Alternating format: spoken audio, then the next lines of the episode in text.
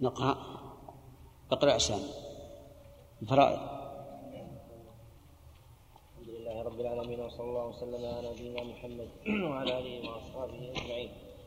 قال رحمه الله تعالى كتاب الفرائض وهي العلم بقسمة الميراث أسباب الإرث رحم ونكاح وولاء والورثة ذو فرض وعصبة ورحم. فذو الفرض عشرة. الزوجان والأبوان والجد والجدة والبنات وبنات الابن والأخوات من كل جهة والإخوة من الأم. فللزوج النصف فللزوج النصف ومع وجود ولد أو ولد ابن وإن نزل الربع وللزوجة فأكثر نصف حاليه فيهما. ولكل من الأب والجد السدس السدس بالفرض مع ذكور الولد أو ولد الابن. ويرثان بالتعصيب مع عدم الولد وولد الابن. وبالفرض والتعصيب مع إناثهما بسم الله الرحمن الرحيم. الحمد لله رب العالمين وصلى الله وسلم على نبينا محمد وعلى آله وأصحابه ومن تبعهم بإحسان إلى يوم الدين. أما بعد ففي هذه الليلة ليلة العاشر من شهر ربيع الأول عام تسعة عشر وأربعمائة وألف نبدأ دروس الإجازة الصيفية في الجامع الكبير في عنيزة. ونسأل الله تعالى أن يجعل ذلك مجالا للعلم النافع والعمل الصالح. يقول في زاد المستقنع كتاب الفرائض. الفرائض جمع فريضة. الفرائض جمع فريضة وهي الشيء المقدر. ولكنها ولكنها في الاصطلاح في هذا الباب هي العلم بقسمة المواريث. هي العلم بقسمة المواريث فقها وحسابا. العلم بقسمة المواريث فقها مثل أن أعرف أن للزوج النصف وللزوجة الربع وللأب السدس وما أشبه ذلك. حسابا أعرف أصول المسائل. المسألة من كم؟ من ستة من ثمانية من اثني عشر من أربعة وعشرين وما أشبه ذلك. ثم يأتينا إن شاء الله في باب الحساب ما يكون به الشر واعلم أن الإنسان إذا مات فإن فإنه يتعلق بتركته خمسة حقوق. الحق الأول التجهيز. تجهيز الميت بتغسيله وتكفينه وحنوطه وحمله ودفنه وما يتعلق بذلك. هذا قبل كل شيء. حتى لو كان عليه دين فإنه يقدم يقدم هذا على الدين. ثم بعد ذلك الدين الموثق بالرهن. ثم بعد ذلك الدين المرسل الذي ليس فيه رهن. ثم بعد ذلك الوصية. بالثلث فأقل لغير وارث. ثم بعد ذلك الميراث. هذه خمسة حقوق مرتبة على هذا على هذا النحو. الأول مؤن التجهيز والثاني الدين الموثق برهن والثالث الدين المرسل والرابع الوصية والخامس آه الإرث. فإذا مات ميت وخلف مئة ريال. وعليه دين بمئة ريال. وتجهيزه مئة ريال. هذه المئة التي خلفها ما الذي يبدأ به؟ بالتجهيز. ويقال لصاحب الدين ليس لك شيء. لأنه لا ليس عنده شيء. وهل يلزم الوارث أن يقضي الدين عنه؟ لا لا يلزم. حتى لو كان أباه الميت أو ابنه أو أخاه الأكبر فإنه لا يلزم لكن إذا كان من باب التبرع فباب التبرع واسع بعد ذلك بعد موت التجهيز الدين الموثق برهن. مثال هذا رجل هلك وعنده مائة ريال وله شاة مرهونة بمائة ريال. وعليه دين ليس موثقا مائة ريال. كم هذه؟ ثلاثمائة. ماذا نبدأ به؟ بالتجهيز. ناخذ مائة ريال ونجهز الميت فيها. ثم الشاة هذه بمائة ريال ودين مرسل بمائة ريال. أيهما يقدم؟ الدين الموثق برهن ونقول لصاحب الرهن هذه الشاة بعها واستوفي حقك مائة ريال. فإذا قال الدائن الآخر أنا أيضا أطلبه. نقول دينك مؤخر عن دين الذي عن الدين الذي فيه الرهن. يقدم الدين الذي فيه الرهن. تمام؟ الدين المرسل. ليس له شيء. ما بقي شيء. هل يلزم الوارث أن يقضي دينه؟ لا. ولكننا نبشر المدينين إذا كانوا أخذوا أموال الناس ليؤدوها. ولكن أخلفت الأمور أن الله سبحانه وتعالى يؤدي عنه من فضله وكرمه. كما قال النبي صلى الله عليه وعلى آله وسلم من أخذ أموال الناس يريد أداءها أدى الله عنه. بعد ذلك الوصية نعم بعد هذا الدين غير المرهون غير الموثق برهن. فلو لو هلك هالك عن مائة ريال وشاة مرهونة بدين ومائة ريال وعليه دين مرسل قدره مائة ريال.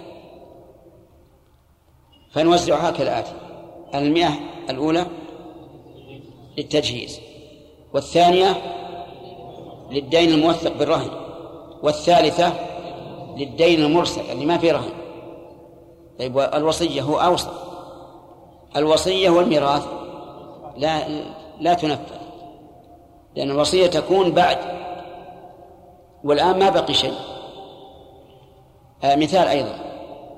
إذا هلك هالك وخل وخلف مئة ريال ودين برهن وعليه دين برهن وعليه دين مرسل الدين برهن مئة ريال والمرهون يساوي مئة ريال. دين مرسل مئة ريال موجودة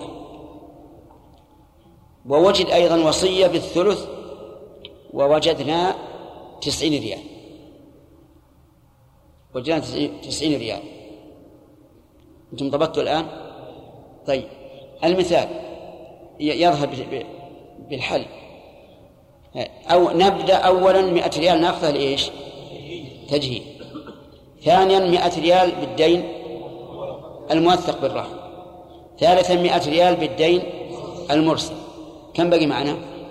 تسعون ريال. هو موصل بالثلث. نأخذ ثلاثين ريال للوصية. يبقى للميراث ستون ريالا يبقى ستون ريال. هنا قدمنا الوصية على الميراث كيف قدمناها؟ لأننا أخذنا للوصية الثلث من رأس المال كاملا وإذا أخذنا الثلث كم يبقى؟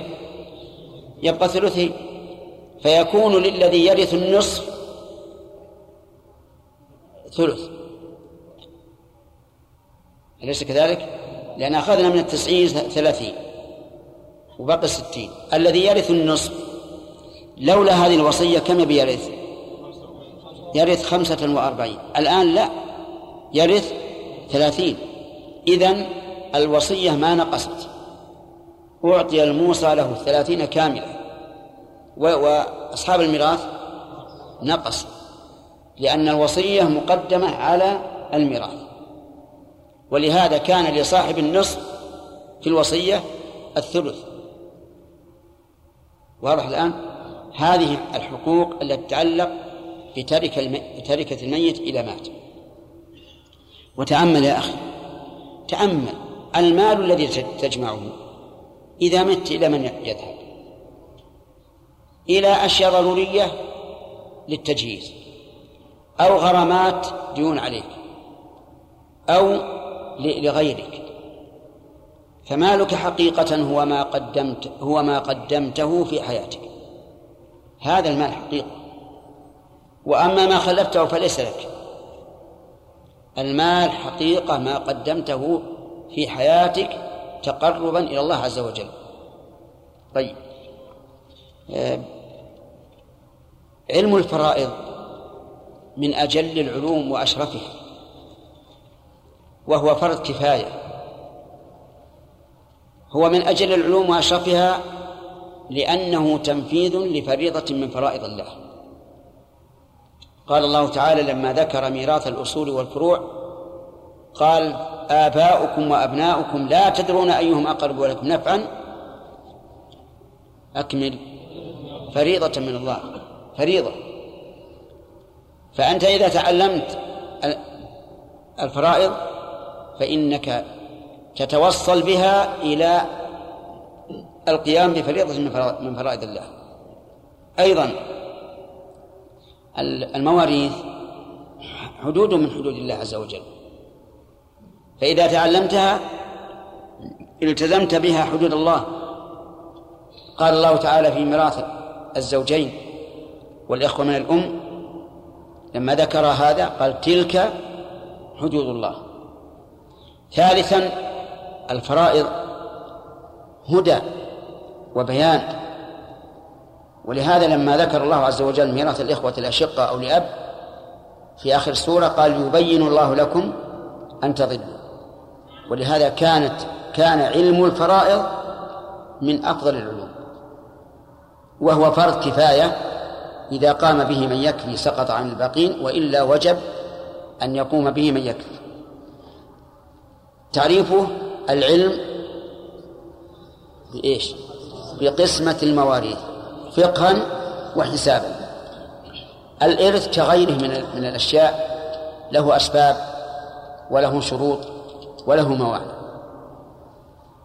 الأسباب ثلاثة. والشروط ثلاثة. والموانع ثلاثة. الأسباب ثلاثة يقول رحم ونكاح وولاء. وبعضهم يقدم النكاح. الرحم يعني القرابة وهي الاتصال بين إنسانين بولادة قريبة أو بعيدة. هذه القرابة أن يكون بين شخصين صلة بواسطة الولادة قريبة أو بعيدة. هذه هذا الرحم. عم ابن عمك رحم لأن لأن بينكم اتصال بالولادة. تتفق معه بمن؟ بالجد. إذا هذا اتصال. فالقرابة إذن هي الاتصال بين إيش؟ إنسانين بولادة قريبة أم بعيدة. ثم هي أي القرابة أصول وفروع وحواشي. فمن تدعوه بأب أم؟ أصل. ومن يدعوك بأب أم؟ فرع ومن يدعو آباءك بأب أو أم؟ هواشي إذن الفروع فروع الإنسان نفسه. والحواشي فروع آبائه وأمهاته. والأصول من تفرع منهم. واضح يا جماعة؟ طيب القرابة إذن أصول وإيش؟ وفروع وحواشي. الأصول من تفرعت منهم والفروع من تفرعوا منك والحواشي من تفرعوا من أصولك. هذه هذه. إذن هم القرابة الأخ. نعم. ما ضابط الأصول؟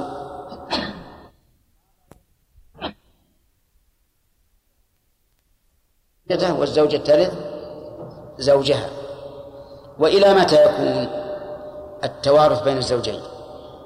متى نعم متى يكون وإلى متى؟ يكون من حين العقد. من حين ما يعقد الرجل على امرأة يثبت التوارث. حتى وإن هلك في نفس مجلس العقد قبل أن يجتمع بها. فإنها ترث. ولو هلكت هي في مجلس العقد فإنه يرثها. واضح. إذن يثبت التوارث بمجرد العقد. ومتى ينتهي؟ ينتهي بالبينونة. ينتهي بالبينونة. والبينونة هذه تعلم من كتاب النكاح. فلو طلق الرجل زوجته وانتهت العدة ثم مات. يبقى التوارث لا يبقى.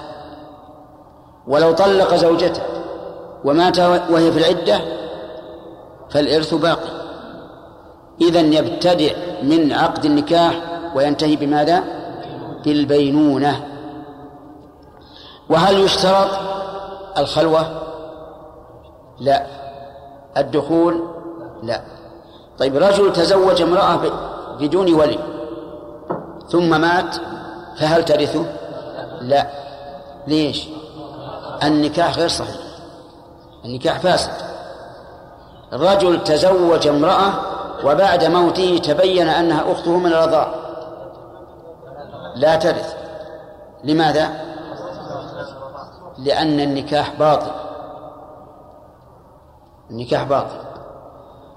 انتبه للفرق بين النكاح الفاسد والباطل. النكاح الفاسد ما اختلف العلماء فيه. والباطل ما أجمعوا على بطلانه نكاح الأخت من الرضاعة باطل؟ ليش؟ لأن العلماء مجمعون عليه. النكاح بلا ولي فاسد لأن العلماء مختلفون فيه. وعليه. فلا نكاح في فلا ميراث فلا توارث في نكاح فاسد ولا في نكاح باطل. وولاء الولاء هو الاتصال بين إنسانين بسبب العتق. كل كل الإرث فيه لازم من الاتصال. الاتصال بين إنسانين بسبب العتق هذا هو الولاء. ويورث به من جانب واحد. يورث به من جانب واحد وهو الجانب الأعلى. أنتم معنا؟ الولاء الاتصال بين إنسانين بسبب العتق ويورث به من جانب واحد وهو الجانب الأعلى. من الجانب الأعلى؟ العتيق أو المعتق؟ المعتق. المعتق يرث عتيقه والعتيق لا يرث معتقه. إذا يورث به من جانب واحد. ولنعد إلى هذه الأسباب الثلاثة. الولاء يورث به من جانب واحد. النكاح من الجانبين. الرحم تارة من جانبين وتارة من جانب واحد. تارة من الجانبين وتارة من جانب واحد. فابن الأخ يرث عمته وهي لا ترث لأن من ذوي الأرحام وهي لا ترث. إذن آه، النكاح يورث به من الجانبين والولاء من جانب واحد والرحم تارة تارة وتارة طيب. والورثة ثلاثة أقسام. سبحان الله هذا العلم يعني يصح أن نقول ثلاثي أسبابه ثلاثة. موانعه ثلاثة. شروطه ثلاثة. أس... نعم. آه، أقسام الميراث به ثلاثة أيضا. يقول الورثة ثلاثة أقسام. ذو فرض وعصبة ورحم. فذو, الفروض كل من له نصيب مقدر شرعا. كل من يرث بنصيب مقدر فهو صاحب فرض. وسيذكرهم المؤلف رحمه الله. والعاصب من يرث بلا تقدير. العاصب من يرث بلا تقدير. ولهذا إذا انفرد أخذ المال كله بجهة واحدة وإذا وإذا كان معه صاحب فرض أخذ ما بقي وإذا استغرقت الفروض تركه سقط. لأنه يرث بلا تقدير. ذو الرحم كل من يرث بغير فرض ولا عصبة كل من يرث بغير فرض ولا عصب ولا عصب بغير فرض ولا عصب فإنه ذو رحم. وسيأتي إن شاء الله ذكر هذا مفصلا قال فذوي الفرض عشرة. يعني أصحاب الفرض عشرة. الزوجان. يعني الزوج والزوجة. والثاني الأبوان. هل للإنسان أبوان؟ يعني أبوه واحد اسمه علي وواحد اسمه عبد الله. إيش هذا؟ الأبوان يعني الأم والأب. لكن هذا من باب التغليب. كما يقال القمران للشمس والقمر ويقال العمران لأبي بكر وعمر رضي الله عنهم. إذن الزوجان الزوج الأبوان الأم والأب والجد والجدة. الجد والجدة. لكن بشرط في الجد أن لا يكون بينه وبين الميت أنثى. الجد شرطه أن لا يكون بينه وبين الميت أنثى. انتبه. أبو الأب. أبو الأب. أبو الأب يرث؟ أي نعم. صحيح. أبو أبي الأب. يرث؟ لأنه ليس بينه وبين الميت أنثى. أبو الأم. لا يرث. لأن بينه وبين الميت أنثى. طيب إذن الجد لا بد أن لا يعني يشترط أن لا يكون بينه وبين الميت أنثى. الجدة يشترط أن لا يكون بينها وبين الميت ذكر مسبوق بأنثى. الجدة يشترط أن لا يكون بينها وبين الميت ذكر مسبوق بأنثى. وأن لا تدلي بأب أعلى من الجد. على المشهور من المذهب. يعني يعني أنه يشترط في إرث الجدة شرطان الأول أن لا تدلي بأب مسبوق بأنثى. والثانية الثانية الشرط الثاني ألا تدلي بأب أعلى من الجد.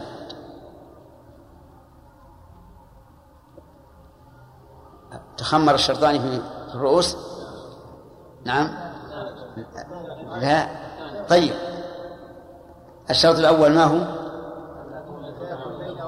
ألا تدلي بأب مسبوق بأنثى. واضح؟ يبي يجي إن شاء الله المثال بس أنتم افهموا المعنى قبل. والشرط الثاني؟ نعم. ألا تدلي بأب أعلى من الجد طيب مثال ذلك. جدة أدلت بأبي أم. جدة أدلت بأبي أم. ترث ولا ترث نشوف. هي الآن أدلت بأب. مسبوق بأنثى وهي الأم. نطبق على واحد منكم نقول إيش اسم أمك؟ ولا مفهوم؟ مفهوم؟ فهمت الآن؟ سبحان الله طيب. آه، الوالدة معروفة عندك. أبوها؟ عايد؟ طيب. عايد له أم. هل ترث أمه أو لا؟ هي بجدك هي أدلت بمن؟ بعايد. طيب. عايد مسبوق بأنثى. من هي الأنثى المسبوق المسبوق بها؟ أمك. أمك. الآن جدتك هذه أم عايد؟ ما ترث. ليش؟ لأنها أدلت بذكر مسبوق بأنثى. تمام؟ واضح الآن؟ ها؟ طيب. أحد عنده في أشكال؟ الشرط الثاني ألا تدلي بأب أعلى من الجد. وهذا الشرط الثاني هذا فيه خلاف أذكره بعد ما تفهمونه أولا. ألا تدلي بأب أعلى من الجد. مثال ذلك. هذه أم أب. أم الأب جدة ولا غير جدة؟ أم أبيك جدة؟ جدة؟ متأكد؟ إن جدة لك أنت. متأكد؟ طيب. هذه أم أب. ترث أو لا ترث؟ ترث. لأن أدلت بأب مولو... نعم بأب لترث من من ولدها لصلبه طيب أم أبي أب ترث ولا ما ترث؟ أم أبي أب أدلت بالجد ولا لا؟ أدلت بالجد ترث ولا ما ترث؟ ها؟ نعم إيش؟ لا ترث ترث طيب أم أبي أبي الأب هذه لا ترث على المذهب لأنها أدلت بأب أعلى من الجد تخمرت في الرؤوس ولا لا؟ ها؟ طيب المسألة الثانية الشرط الثاني جدة هي أم الأب مباشرة. ترث أو لا ترث الأخ؟ أي نعم. أم أبيك؟ ترث طيب تمام. أم أبي الأب. نعم. ها؟ ما صورت؟ ما لك أب أنت؟ لك أب. كذا؟ ولك جد. وش اسم الأب؟ أحمد. والجد؟ عبد الكريم أم عبد الكريم ترث ولا ما ترث؟ لا يا رجل السؤال خاص يا أخوان ترث ولا ما ترث؟ ترث صحيح لأنها أدلت بالجد أدلت بالجد فهمت؟ وش اسم والد عبد الكريم؟ ها؟ سعد؟ ها؟ هزاع أم هزاع ترث ولا ما ترث؟ لا ترث لأنها أدلت بأب أعلى من الجد كذا ولا لا؟ فهمت الحين؟ ها؟ كيف؟ الأب المقصود الذي هو أعلى من الجد الأب اللي هو أعلى من الجد جد أبيك جد أبيك تماما أمه لا ترث زي ولا مو زي؟ واضح؟ طيب. واضح يا لا إله إلا الله. ما شاء الله. طيب. هذه جدة. الجدات على كل حال الحمد لله إن يعني وجودهن قليل. لكن لابد أن نعرف. طيب. هذه أم أم أم الأب. شيخ إبراهيم. ترث ولا ما ترث؟ أم أم أم أب. ترث ليش؟ لأنها أدلت بالأب. يعني النساء هذه كلها متسلسلة إلى الأب. فترث طيب. موافقون على هذا؟ طيب. يعني معنا الآن خذوا القاعدة. أمهات الأب وإن علون أمومة وارثات. أمهات الأب وإن علون أمومة وأرثات. أمهات الجد وإن علون أمومة وأرثات. أمهات جد الأب أو إن شئت قل أبي الجد وإن علون أمومة. اللهم ارزقنا فهما ها؟ وأرثات ولا غير وأرثات؟ غير وارثات ليش؟ أدلا بأب أعلى من الجد. أدلا بأب أعلى من الجد. والله أنا عندي أنه واضح يا أخوان. واضح. واضح. إذن أمهات الأب وإن علون أمومة وارثات. أمهات الجد وإن علون أمومة يعني متسسات كلها النساء. وارثات. أمهات أبي الجد غير وارثات واضح إن شاء الله؟ لكن هذا القول بهذا الشرط ضعيف. والصواب أن أمهات أبي الجد وارثات وإن علون أمومة وارثات لأنهن مدليات بوارث. ومن أدلى بوارث من الأصول فهو وارث. وبناء على هذا القول الراجح يكون الشرط في إرث الجدة واحدا واحدا فقط وهو ألا تدلي بذكر مسبوق بأنثى هذا الشرط. واضح بيصل؟ أنت معنا ولا سارح طيب. آه الآن الجدات الحمد لله انتهينا منه. نعم. ونحن ذكرنا أم أم أم أم أم أب. ترث ولا ما ترث؟ ست جدات. ترث تمام. طيب. قال والجدة والجد والجدة. الجد له شرط واحد. ما هو؟ ألا يدلي بأنثى. وإن شئت فقل ألا يكون مسبوقا بأنثى. الجد. شرط واحد. والبنات وبنات الابن. البنات للصلب معروف. يرثن بنات الابن يرثن وبنات البنت لا يرثن لأن الشاعر يقول بنونا بنو أبنائنا وبناتنا بنوهن أبناء الرجال الآباء إذن أبناء بنات الابن يرثن بنات البنت لا يرثن أبناء البنت لا يرثون الضابط في ميراث الفروع ألا يدلي أحد بأنثى. هذا الضابط. ألا يدلي أحد بأنثى. فمن أدلى بأنثى فلا ميراث له. لعلكم تقولون هذا صعب أيضا. صعب ولا سهل؟ نعم. ألا يدلي بأنثى إن أدلى بأنثى فلا ميراث له طيب. بنت ابن ابن ابن ابن ابن. درجة ناس ست. ترث؟ طيب. بنت بنت. ليش؟ مدة بأنثى. إذا الضابط في في في في الفروع ألا يدلي بأنثى.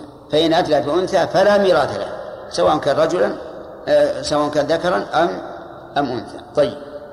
البنات والأتم الأخوات من كل جهة. الأخوات من كل جهة. كيف من كل جهة؟ هل هناك جهات؟ نعم. قد تدلي بجهتين أو بجهة. قد تدلي بجهتين أو بجهة واحدة إما من قبل الأب وإما من قبل الأم. فالأخت الشقيقة. الأخت الشقيقة. من جهتين. لأن الأخت الشقيقة من من أمها أمك وأبوها أبوك. هذه ثالث من جهتين. الأخت لأب من جهة واحدة. الأخت الأم من جهة واحدة. الأخت من أب هي التي يجمع بينك وبينها الأب دون الأم. والأخت من الأم هي التي يجمع بينك وبينها الأم دون الأب. كيف الأخت من الأب؟ صورها لي.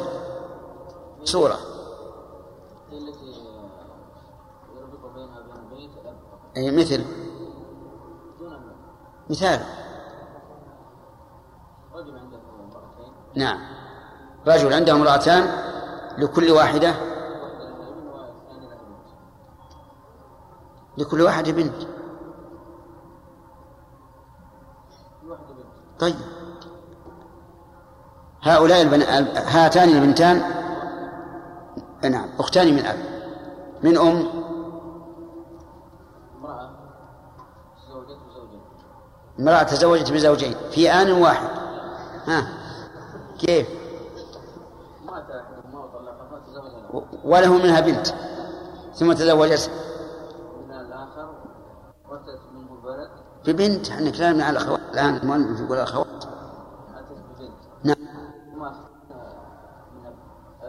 من أم. هذه واضحة ولا غير واضحة طيب. زين. الأخوات من كل جهة يعني سواء شقيقات أو لأب أو لأم.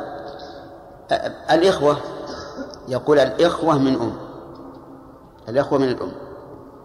من أصحاب الفروض الإخوة من أب ليسوا من أصحاب الفروض الإخوة الأشقاء ليسوا من أصحاب الفروض بل الإخوة من الأم. المثال واضح ولا نعيده؟ واضح. طيب. الإخوة من الأم هم الذكور أما الأخوات من الأم فداخلات في قول المؤلف الأخوات من كل جهة. انتهى أصحاب الفروض عشرة. عدهم علينا؟ لا. امشي على كلام المؤلف. أسهل لك. الزوجان اثنين هذول. قف. نعم. ها؟ الأبوان هذه أربعة. نعم. ها؟ أردت غيرات لكن ما يخالف. الجد والجد. نعم. ها؟ البنات وبنات الابن. طيب. كيف تأخذ ما يمكن تأخذ سؤالين نعم. الأخ من الأم؟ والأخوات من كل جهة. طيب. هؤلاء عشرة. بدأ المؤلف رحمه الله يفصل ميراثه يفصل ميراثه وما سلكه الفقهاء من كونهم يذكرون الوارث ويذكرون أحواله أحسن مما سلكه الفرضيون. الفرضيون رحمهم الله يذكرون الفروض وأصحابها فيقول مثلا النصف يرثه خمسة. ثم يذكرونه وهذا يشتت ذهن الطالب.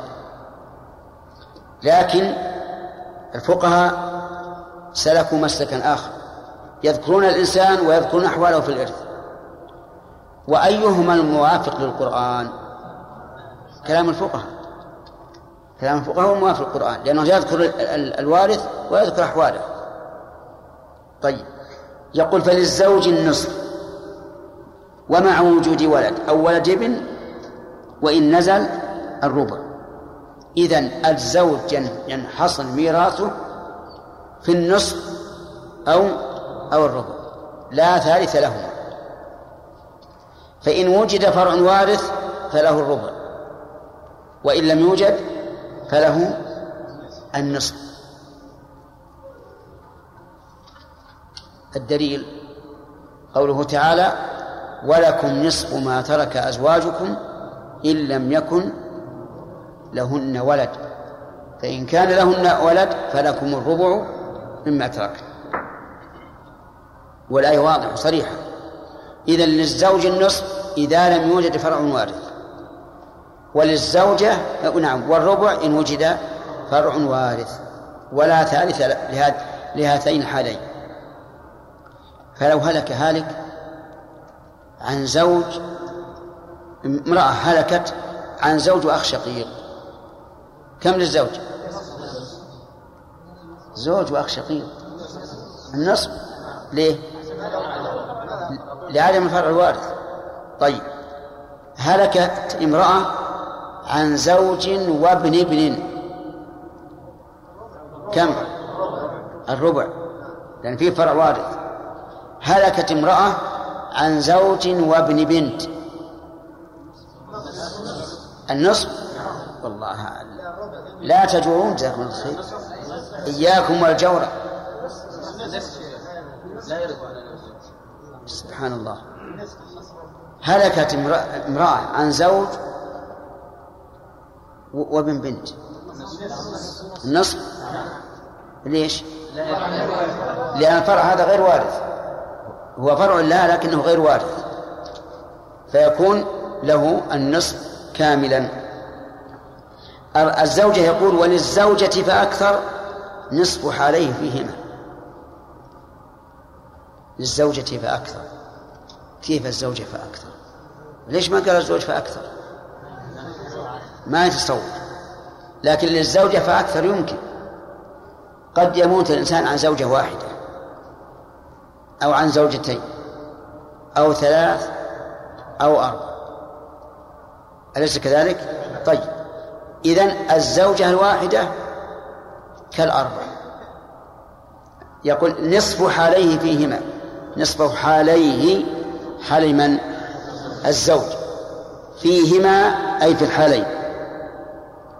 فمثلا إذا مات الزوج وله فرع وارث أولاد أو, أو, أو أولاد ابن كم لزوجته؟ هلك زوج عن زوجة وله فرع وارث أبناء أو أبناء أبناء. كم للزوجة الثمن. تمام. والثنتين؟ والثلاث؟ والأربع؟ الثمن. طيب. هلكت هلك هالك عن زوجة وأخ شقيق. الربع. لماذا؟ لعدم وجود فرع وارث. الدليل قوله تعالى ولهن الربع مما تركتم إن لم يكن لكم ولد فإن كان لكم ولد فلهن الثمن مما تركتم. الحمد لله الذي فرض هذا.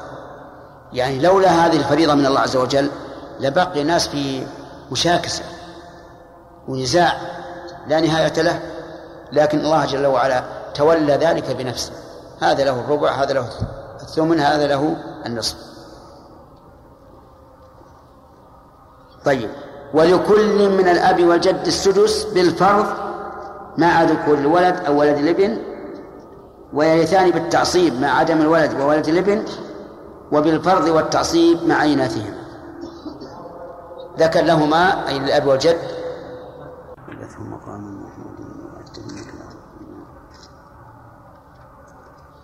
آه الأب والجد. الجد الذي ليس ليس بينه وبين الميت أنثى لا بد من هذا. لأن الذي بينه وبين الميت أنثى لا يرث. له ثلاث حالات. إما أن يوجد ذكور من الفروع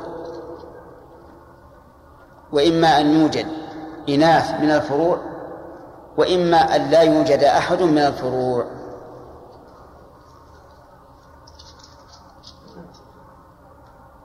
تخمر ولا بعد؟ طيب ثلاث حالات. الحالة الأولى أن لا يكون معه أحد من الفروع. الحالة الثانية أن يكون معه ذكور من الفروع. والحالة الثالثة أن يكون معه إناث فقط من الفروع.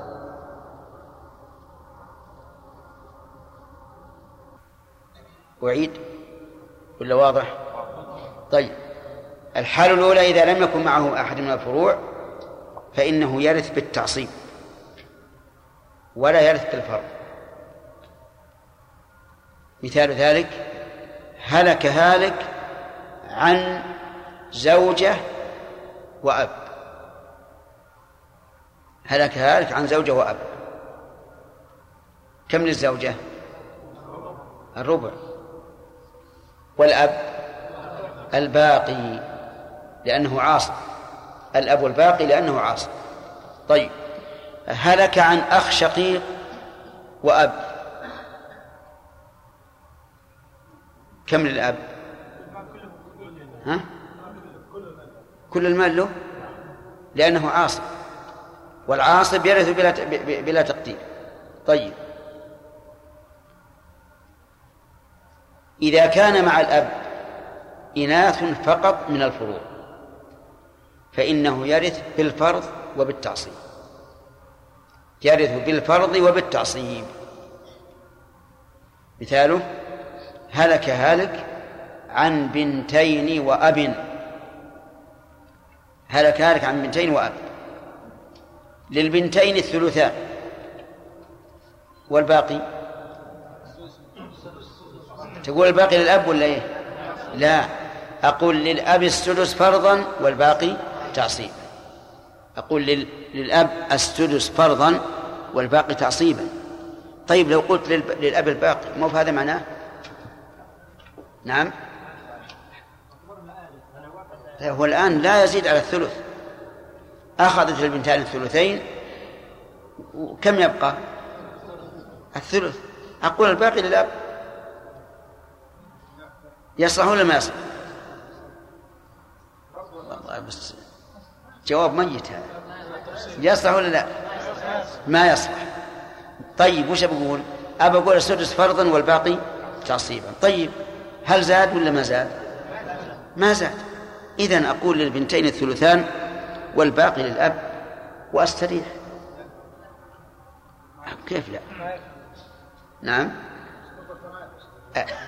لو كان الذي يسأل عاميا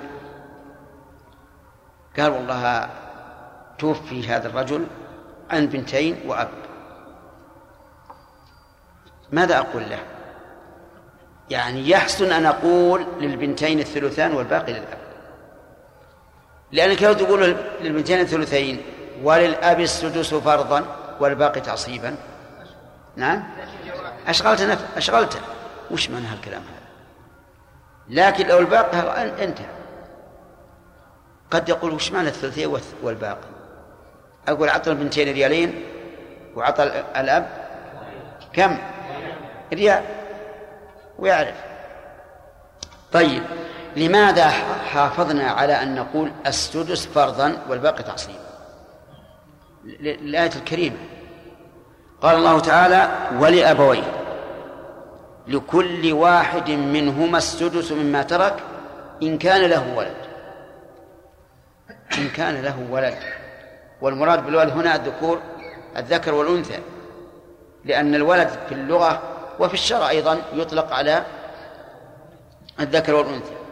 فإذا كان الله يقول له السدس إن كان له ولد يجب عليه أن نقول له السدس فرضا. يجب كما قال الله عز وجل. طيب كيف نقول الباقي تعصيبا؟ نعم أقول ذلك لأن النبي صلى الله عليه وسلم قال ألحقوا الفرائض بأهلها فما بقي فهو لأولى رجل ذكر. ألحقنا الفرائض بأهلها للبنتين الثلثان وللأب السدس بقي سدس. من يأخذه؟ أولى رجل ذكر وهو الأب. لذلك نحافظ على لفظ النص في هذا الباب. فنقول إيه؟ نقول للأب السدس فرضا والباقي تعصيبا. طيب. الجد الجد مثله تماما. ولهذا قال و ولكل من الأب والجد السدس بالفرض مع ذكور الولد أو ولد الابن ويرثان بالتعصيب مع عدم الولد وولد الابن وبالفرض والتعصيب مع إناثهم فالأب والجد سواء يعني يرث بالفرض تارة وبالتعصيب تارة وبهما تارة. الأخ. إذا هلك هالك عن بنت عن بنت وأب. بنت واحدة وأب. أنا أهلك أهلك البنت لأن لأن ما بعد وصل وصلنا. البنت لها النصف الأب له الباقي. كيف تقول الأب له الباقي وعندك كل اللي عندك يفهمون ما هم بعوام. السدس. وبعدين؟ ما أنت معنا. وين رحت؟ سرحت؟ ها؟ قريب ولا بعيد؟ لا لا ما في صرح الآن الحمد لله العلف بالحوش. ما حاجة تسرح. نعم. ها؟ إيش؟ السدس فرضا والباقي تعصيبا. لماذا حافظنا على قولنا السدس فرضا؟ السؤال لك. نعم. إيش؟ لكن لماذا لا نقول للبنت النصف والباقي للأب؟ أو للبنت النصف وللأب النصف. ها؟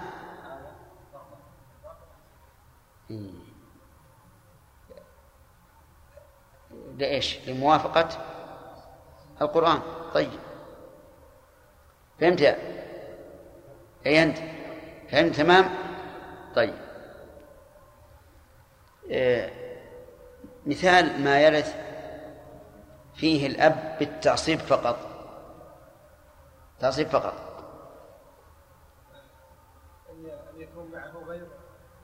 كل هات مثال. على أن هذا اللي تقول حكم. مثال هلك هلك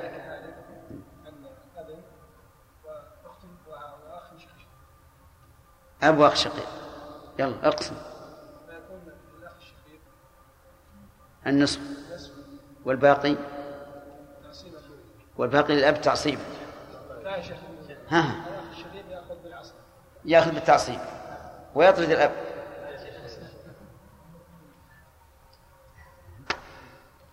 طيب. مثاله أب وزوج. نعم. الزوج له النصف والباقي للأب. بالتعصيب. أفهمت؟ طيب. ناخذ الفصل اللي بعده. أنا أرى أنه ما نأخذه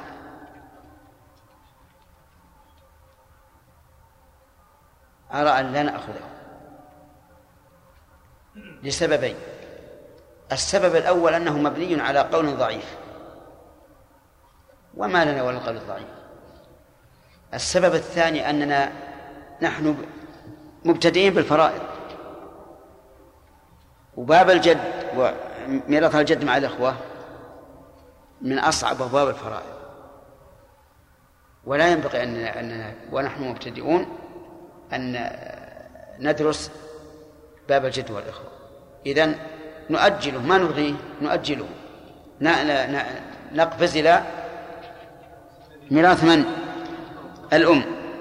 قال وللأم السدس مع ولد أو ولد ابن أو اثنين من إخوة أو أخوات والثلث مع عدمهم والسدس مع زوج وأبوين والربع مع زوجة وأبوين وللأب مثلاهما. أيضا الأم ثلاث حالات يا أخوان. وكما قلنا قبل قليل علم الفرائض ينبغي أن يقال هو العلم الثلاثي. طيب الأم لها ثلاث حالات.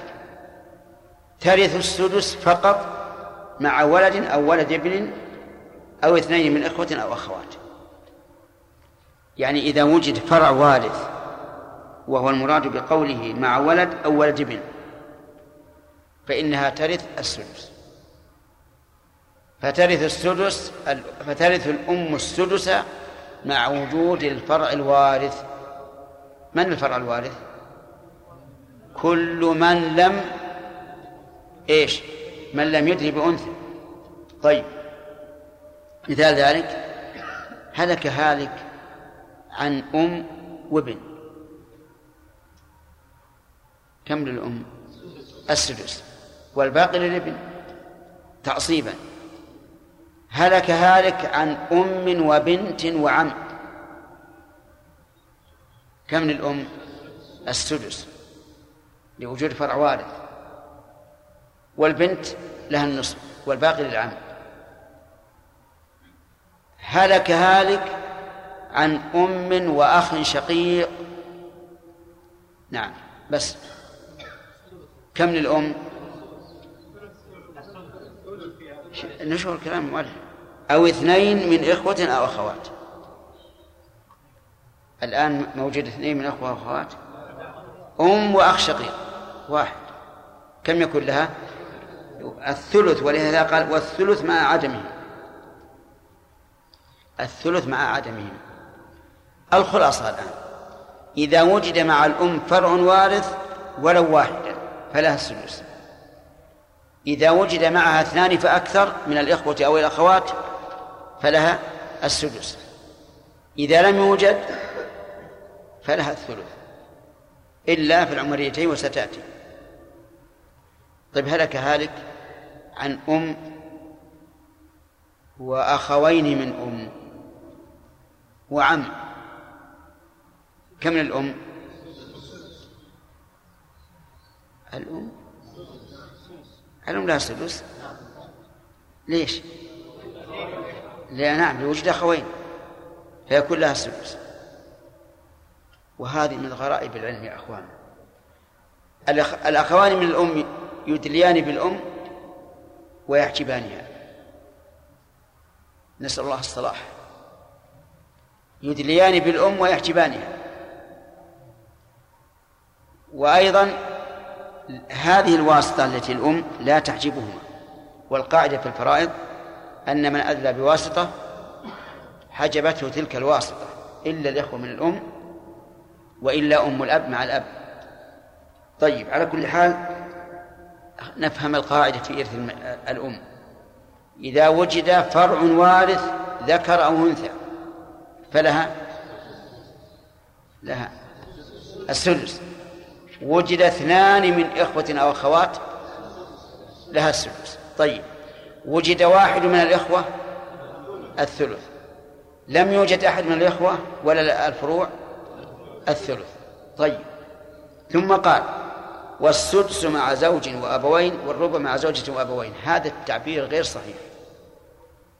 هو تساهل جدا من المؤلف رحمه الله. لأنه لم يرد في القرآن ولا في السنة أن الأمة لها الربع. أبدا. الأم إما السدس وإما الثلث. هذا الذي في القرآن. لكن لها الربع؟ لا ما يوجد. ولهذا يعتبر تعبير المؤلف رحمه الله فيه تساهل عظيم. والصواب أن نقول وثلث الباقي مع زوج وأبوين أو زوجة وأبوين. ثلث الباقي يا أخوان. ثلث الباقي. إذا وجد معها أب وزوج أو أب وزوجة. ترث ثلث الباقي. أفهمنا الآن ميراث الثلث؟ متى؟ ترث الثلث إذا لم يوجد فرع وارث ولا ولا جمع من الإخوة. ترث السدس متى؟ إذا وجد فرع وارث أو جمع من الإخوة. الحمد لله ترث ثلث الباقي مع زوج وأبوين أو زوجة وأبوين. يعني إذا كان معها زوج أو زوجة ف... وأب فإنها ترث ثلث الباقي. إذا كان معها زوج أو زوجة وأب فإنها ترث ثلث الباقي. المثال الأول إذا كان معها زوج وأب أم وأب وزوج. الزوج له النصف. توافقون على هذا؟ الزوج له النصف. لأن ما في فرع وارث. باقي عندنا ثلاثة نخليها من ستة نأصلها. المسألة من ستة. للزوج النصف ثلاثة. وش بقي؟ باقي ثلاثة. لها ثلث الباقي. كم ثلث الباقي؟ واحد. ثلث الباقي واحد. والباقي للأب. ما تجي واضح لكم ولا غير واضح؟ إذا هلك هالك امرأة هلكت عن زوجها وأمها وأبيها. قل المسألة من ستة. للزوج النصف ثلاثة. وللأم ثلث الباقي واحد. وللأب الباقي. كم حقيقة ثلث الباقي إذا ذهب النصف؟ سدس. والمؤلف قال سدس لكن نحن لا نوافق المؤلف على هذا التعبير. بل نقول ثلث الباقي. طيب. إذا هلك زوج عن زوجته وأمه وأبيه. فقل المسألة من أربعة. إذا هلك زوج عن زوجته وأمه وأبيه فقل المسألة من من أربعة. للزوجة الربع لأنه ما فيه فرع واحد. وللأم ثلث الباقي واحد وهو في الحقيقة الربع. لكن لا نعبر بالربع والله لم يعبر به. لها وللأم آه ثلث الباقي واحد والباقي للأب. الباقي للأب. فصار ميراث الأم الآن. إما الثلث يعني ثلث المال كله. وإما السدس وإما ثلث الباقي. ثلث الباقي ما فيه إلا مسألتين فقط. زوج وأم وأب أو زوجة وأم وأب. ما في غير هذا. وهذا يعني يسهل لكم الأمر. فإذا قال قائل ما هو الدليل على أن ميراث الأم بهذه الحال؟ قلنا اسمع. يقول الله عز وجل ولأبويه لكل واحد منهما السدس مما ترك إن كان له ولد. فإن لم يكن له ولد وورثه أبواه فلأمه الثلث فإن كان له إخوة فلأمه السدس.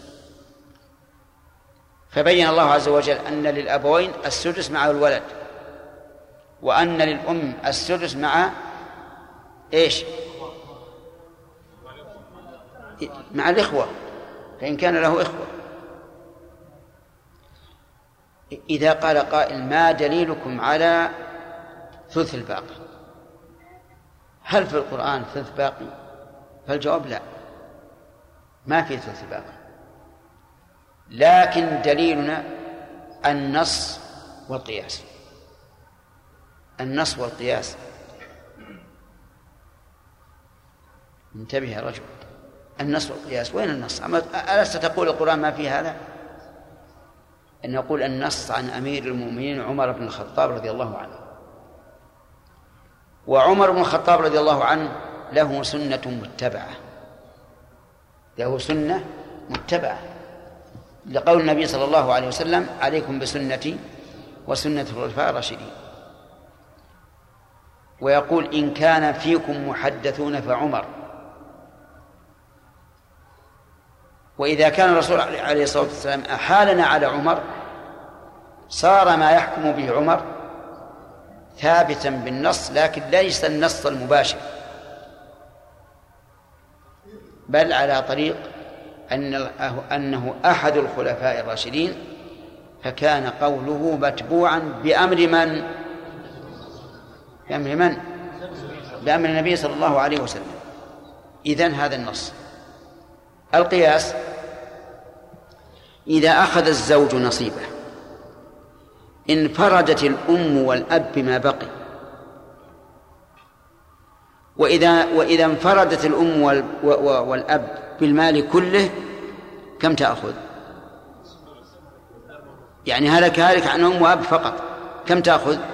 الثلث لأنه يعني ما في فرع وارث ولا عدم من الإخوة فالآن انفردت الأم والأب بما بقي بعد فرض الزوج فنعطيها ثلث من فرد به نعطيها ثلث من فرد به كما أنهما لو انفردا في المال كله أعطيناها ثلث المال. إذا هذا قياس واضح. قياس من أجل القياس. وأيضا القاعدة الغالبة في الفرائض أنه إذا اجتمع أنه إذا اجتمع ذكر وأنثى في وصف واحد فإن للذكر مثل حظ الأنثيين. فتبين والحمد لله أن هذا أن هاتين المسألتين وهما عدون عليه. زوج وأم وأب. هذه واحدة. أو زوجة وأم وأب. أننا نعطي الزوجة نصيبه أو الزوجة نصيبها ثم نقول للأم ثلث ما بقي. ثلث ما بقي وهذا هو ما قضى به عمر رضي الله عنه ولهذا تسمى هاتان المسألتان العمريتين. نسبة إلى عمر لأنهما أول ما وقعتا في زمانه رضي الله عنه وقضى بهما على هذا الوجه. إن أدركتم ما قرأناه الليلة فأنتم ما شاء الله ملوك الأفهام ولكن الموعد غدا إن شاء الله. نعم. ولننظر. ونسأل الله لنا ولكم العلم النافع والعمل الصالح. نعم. فصل. ترث أم الأم وأم الأب وأم أبي الأب وإن علون أمومة فالسدس فإن تحالين فبينهن. ومن قربت فلها وحدها. وترث أم الأب والجد معهما كمع العم. وترث الجدة بقرابتين ثلثي السدس. فلو تزوج بنت خالته فاتت بولدة فاتت فاتت بولد فجدته أم أم أم ولدها وأم ولدهما. فاتت بولد فاتت بولد فجدته أم أم أم أم أم ولدها ولدهما. تثنية. صلح. فجدته أم أم أم ولدهما وأم أم أبيه وإن تزوج بنت عمته فجدته أم أم أمه وأم أبي أبيه بس. بسم الله الرحمن الرحيم الحمد لله رب العالمين وصلى الله وسلم على نبينا محمد وعلى آله وصحبه أجمعين. لئلا ننسى الماضي لا بد أن نناقش آه، ما هي الفرائض في الاصطلاح؟ نعم. أحسنت. ما منزلته في الدين؟ فرض كفاية. فرض كفاية طيب. آه، الفرا... الم- المواريث لها أسباب. ثلاثة. نكاح ونسب. طيب. أولا نبدأ بالنسب. ما هو؟ النسب هو الاتصال بين اثنين بسبب ال- الولاية. الاتصال بين اثنين بسبب الولادة. تمام. وما هو النكاح؟ الاتصال بين اثنين بسبب عقد النكاح. وما هو الولاء؟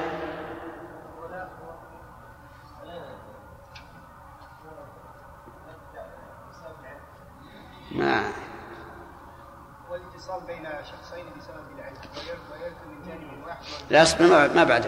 هو الاتصال بين اثنين بسبب العتق. طيب. آه، الرحم وهم ال- القرابة ينقسمون.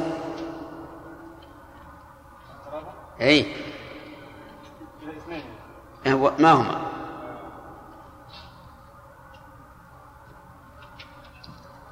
ما درست الفرائض اولا؟ إيه ما قرابة أصول وفروع حواشي كم؟ أصول وفروع إيه كم صاروا؟ ثلاثين ولا أربعين؟ ثلاثين ولا أربعين؟ حدد. هل هم ثلاثين صنف ولا أربعين صنف؟ نعم. أسألك الآن هل هم ثلاثون صنفا أو أربعون صنفا؟ لا تنظر الناس تقول علمونها الشيخ إبراهيم. ثلاثة أصناف. فقط هم أصول طيب. آه، الضابط في الأصول. نعم. أن تفرع منه الإنسان والفروع والحواشي. من تفرع من أصول الميت. طيب صحيح.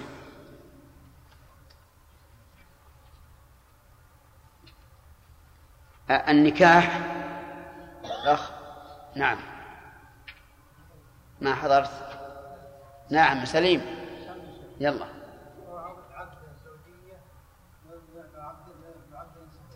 العقد الصحيح. عقد الزوجية الصحيح. تمام. هل يشترط الدخول أو الخلوة للتوارث بين الزوجين أو لا يشترط؟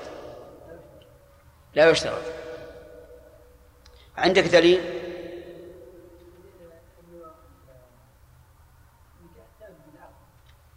يقول الله عز وجل لقوله تعالى ولكم نصف ما ترك أزواجكم.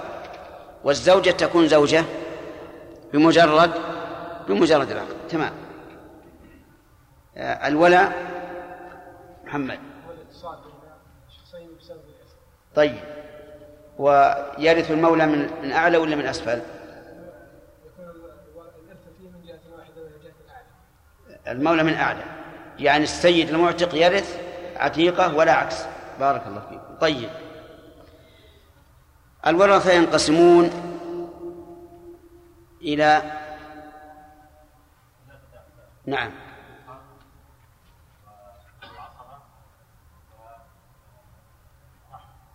وذ- وذو رحم. طيب. آه، ذو- الفرض من لا لا ما ما أريد عدهم الضابط في ذوي الفروض. من له نصيب مقدر شرعا. بارك الله فيك. والعاصب من يرث بلا تقدير. وذو الرحم من سواه. طيب. آه عدد أصحاب الفروض عشرة.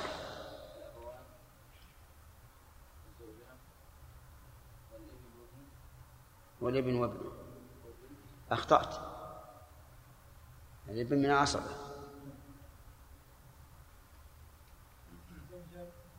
اللي راح وراح.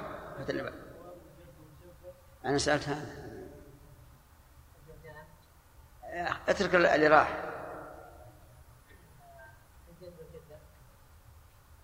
الزوجان والأبوان والجد والجدة.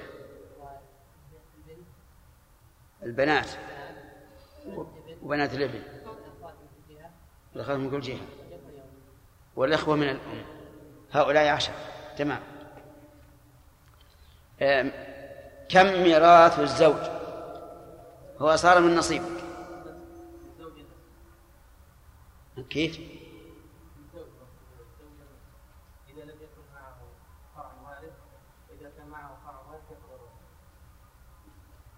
الزوجة إما النصف وإما الربع. والزوجة؟ إما الربع وإما الثمن. يلا نور. دليل. علي نور. ما هو الدليل على ميراث الزوجين هذا؟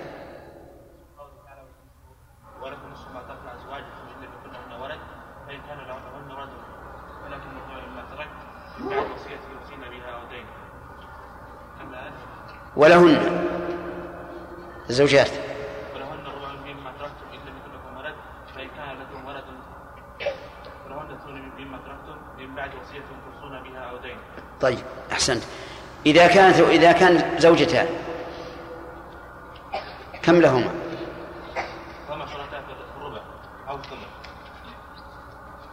اثنتان ثلاث أربع توافقوا؟ ما توافق كم للثنتين؟ ها؟ طيب إذا صار أربع ما أخذنا المال كله إذا صار أربع على كلامك أخذنا المال كله. كل واحدة ربع. أي صحيح كلام الجزاع ولا كلام علي نور صحيح. الزوجة الواحدة والمتعدد كله واحد. طيب. ولهذا يقول المؤلف وللزوجة فأكثر نصبح عليه فيهما. الأب والجد ميراثهما على أقسام. يرثان بالفرض تارة يرثان. بإيش؟ لا ما أسألك. يرثان بالفرض تارة وبالتعصيب تارة أحسنت. ثلاث حالات. طيب متى يرثان بالفرض فقط؟ فيصل. ذكور من؟ مع ذكور الفرع الوارث صح. وبالتعصيب فقط؟ إي نعم.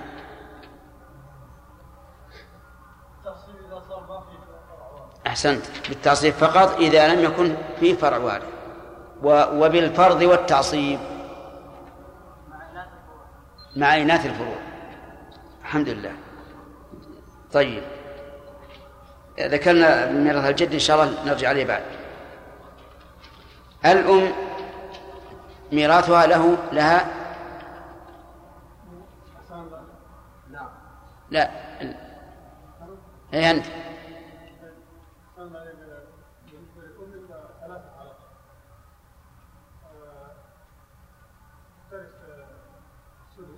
السدس. ثلث في حاله ثلث السدس في حال والثلث في حال وثلث الباقي في حال. طيب يلا يا موسى. متى ترث السدس فقط؟ مع وجود الفرع الوارث. أو إيش؟ إيه أو لا هو ولد الابن من الفرع الوارث. أو جمع من الإخوة. يعني اثنان فأكثر. أحسنت. ما هو الدليل عامر؟ ما هو الدليل على هذا؟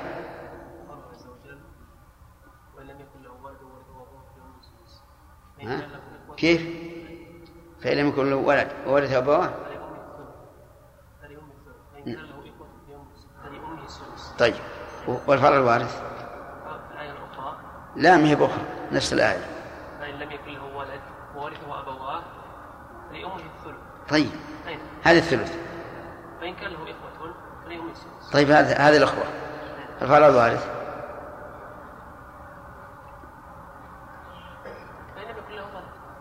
اقرأ اللي قبله بس شوي. ولأبويه ولأبويه كل واحد منهم سدس مما ترك إن كان له. طيب هذه. ولأبويه لكل واحد منهما السدس مما ترك إن كان له ولد. هذا مع وجود فرع وارث. إن كان له ولد يعني فرع وارث. فإن لم يكن له ولد وورثه أبواه فليؤم الثلث فإن كان له إخوة فليهم السدس. هذا مع جمع الإخوة. واضح يا جماعة؟ طيب متى ترث الثلث؟ لا. لا وراء اللي التفت. ارفع يدك. اي نعم أنت؟ إذا إذا لم يوجد فرع وارث ولا جمع من الإخوة وفيها شرط ثالث وأن لا تكون المسألة إحدى العمريتين. ثلاث شروط. أن لا يوجد فرع وارث ولا جمع من الإخوة وأن لا تكون المسألة إحدى العمريتين. طيب. واضح إخوان؟ متى ترث ثلث الباقي؟ في إحدى العمريتين بس. في إحدى العمريتين. طيب. في إحدى العمريتين. آه، ما ما هما العمريتان؟ يلا. أعطنا واحدة منهم. ها؟ العمريتان. ما حضرت؟ لا, لا شوف راجعوا يا جماعة لا- لا لا في أول الأمر راجعوا راجعوا. ضروري. عشان نمشي زين. نعم. العمريتان هما أم وأحد الزوجين. وزوج. أو أم وأب وزوجة. كذا؟ هاتان العمريتان. لماذا لقبتا بذلك؟ أي نعم. اللي وراء. أنت الحين مرتين. نعم. أول من قضى بهما عمر بن الخطاب. طيب أحسن الدليل على أن العمريتين آه، للأم فيهما ثلث الباقي. كمال.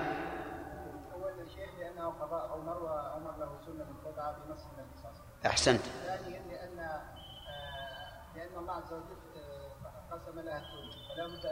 جعل لها الثلث مع انفرادها مع مع الأب بانفرادها مع الأب. وهنا لما أخذ الزوج فرضه أو الزوجة انفردت بالباقي مع الأب. تمام؟ نعم. غالبا. غالب نعم. إذا كان آه، ذكر وأنثى من جنس واحد وفي مرتبة واحدة أخذ الذكر مثل مثل حظ الأنثيين. طيب. وهذا هو الصحيح. ما قضى به عمر هو الصحيح بلا شك. لهذه الأدلة الثلاثة. فإن قال قائل الآية الآية الكريمة تبين أنه إذا لم يكن فرع وارث ولا ولا عدد من جمع من الإخوة فإن لها الثلث. قلنا لا. لأن الله تعالى لم يجعل لها الثلث إلا فيما إذا ورثه أبواه. حيث قال فإن لم يكن له ولد وورثه أبواه. لازم نعتبر هذا الشرط. وفي العمريتين هل ورثه أبواه أو معهما غيرهما؟ معهما غيرهما. إذا فلا تخالف القرآن. فالحمد لله أن ما قضى به عمر رضي الله عنه فهو الحق المطابق الذي دل عليه دلت عليه السنة ودل عليه مفهوم القرآن وورثه أبواه. طيب نبدأ الدرس. لا. الدرس الجديد؟ ها؟ طيب. بسم الله الرحمن الرحيم. قال المؤلف موسى بن سالم الحجاوي رحمه الله في كتابه زاد المستقنع قال فصل ترث أم الأم وأم الأب. وأم أبي الأب. كم ذولي؟ ثلاث. ترث أم الأم وأم الأب وأم أبي الأب وإن علونا أمومة السدس. السدس المفعول ترث طيب أم الأم وإن علن وإن علوا وإن علت أمومة. كيف علت أمومة؟ يعني أم أم أم أم أم أم أم أم لين تصل إلى حواء. هذه علونا أمومة. أم الأب أم أب. أم أم الأب أم أم أم الأب أم أم أم أم الأب. أمومة. طيب آه، أم الأب وأم أبي الأب وهو الجد. هو الجد من جهة الأب. أبو الأب هو الجد من جهة الأب. أمهاته وإن علون أمومة يرثن السدس. يرثن السدس. لا يرث إلا ثلاث جدات. من هم من هما من هن؟ أم الأم أم الأب أم أبي الأب. طيب أم أبي أبي الأب. سبق لنا أمس أنها لا ترث على المذهب وأن القول الراجح أنها أنها ترث. انتبهوا لها. طيب. وإن علونا أمومة السدس. ما في زيادة. إذا ميراث الجدات والحمد لله ما في كلام. كل جدة تأتينا تصيح نقول ما إلا السدس. ما فيه شرط وجود الوارث الفرع الوارث أو عدم الفرع الوارث أو عدد من الإخوة ما في شيء. ليس لها إلا السدس على كل حال.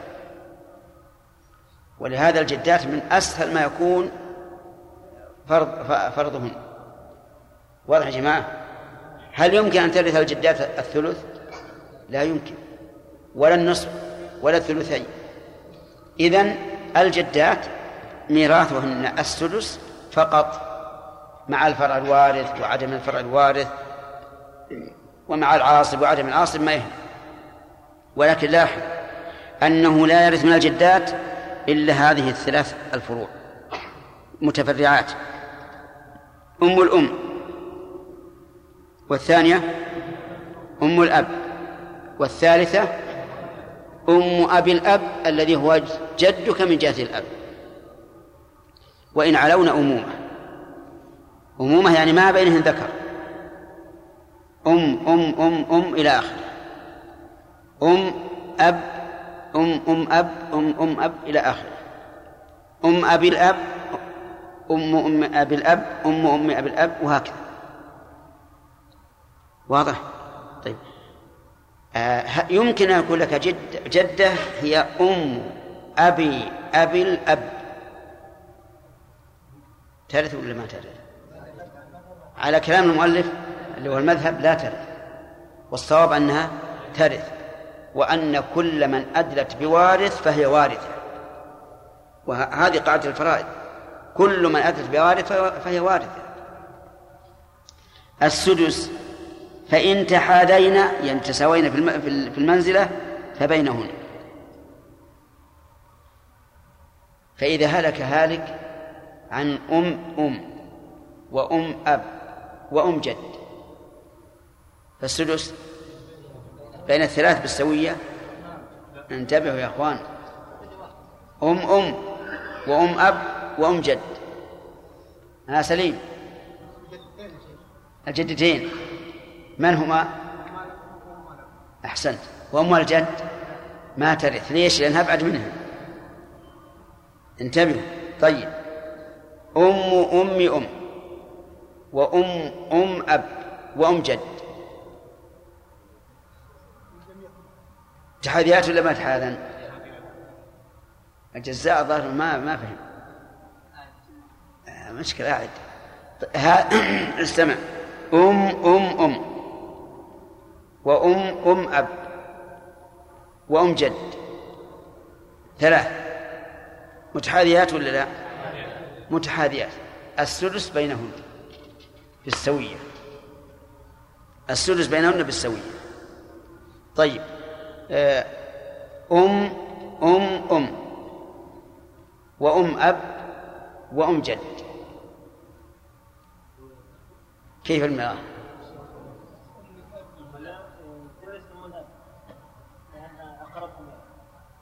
توافقون على هذا؟ أين؟ أم أم أم وأم أب وأم أب الأب السدس لأم الأب لأنها أقربهن. طيب ومن قربت فلها وحدها. على هذا على هذا نقول الجدات ميراثهن السدس. إن تساوين في المنزلة في الدرجة فبينهن. وإن اختلفنا فللقربى منهن. تمام؟ سهل ميراث الجدات سهل. لكن اعرف من الجدة الوارثة. طيب. هذا هو الموضع الثاني الذي لا يختلف فيه الميراث بين الواحد والمتعدد. هذا هو الموضع الثاني الذي لا يختلف فيه الميراث بين الواحد والمتعدد. والأول الزوجات. اضبط هذه لأن هذه نادرة. الواحد والمتعدد سواء في الزوجات وفي الجدات. قال وترث أم الأب والجد معهما. يعني ترث أم الأب مع الأب مع أنها مدلية به. وترث أم الجد أم الجد معه مع أنها مدلية به. إذا قال قائل ليش نص عليه المؤلف؟ ما دام أعطانا قاعدة أن أم الأم وأم الأب وأم أب الأب وإن علونا أمومة يرثنا بدون شرط ليش ينص على المسألة هذه؟ نقول نص عليها لأن بعض العلماء خالف في هذا. وقال إن أم الأب لا ترث مع الأب وأن, أم الجد لا ترث مع الجد. معللا ذلك بأن قاعدة الفرائض أن من أدلى بواسطة حجبته تلك الواسطة. فهمتم يا جماعة؟ الله ما أدري. واضح. لأن الإشكال الآن ليش المؤلف ينص على هذا بخصوصه وهو واضح وهو واضح من الكلام الأول؟ نقول نص على ذلك درءا للخلاف في هذه المسألة. لأن بعض العلماء رحمهم الله يقولون أم الأب لا ترث مع وجود ابنها وأم الجد لا ترث مع وجود ابنها لأن القاعدة في علم الفرائض أن من أدلى بواسطة حجبته تلك الواسطة إلا الإخوة من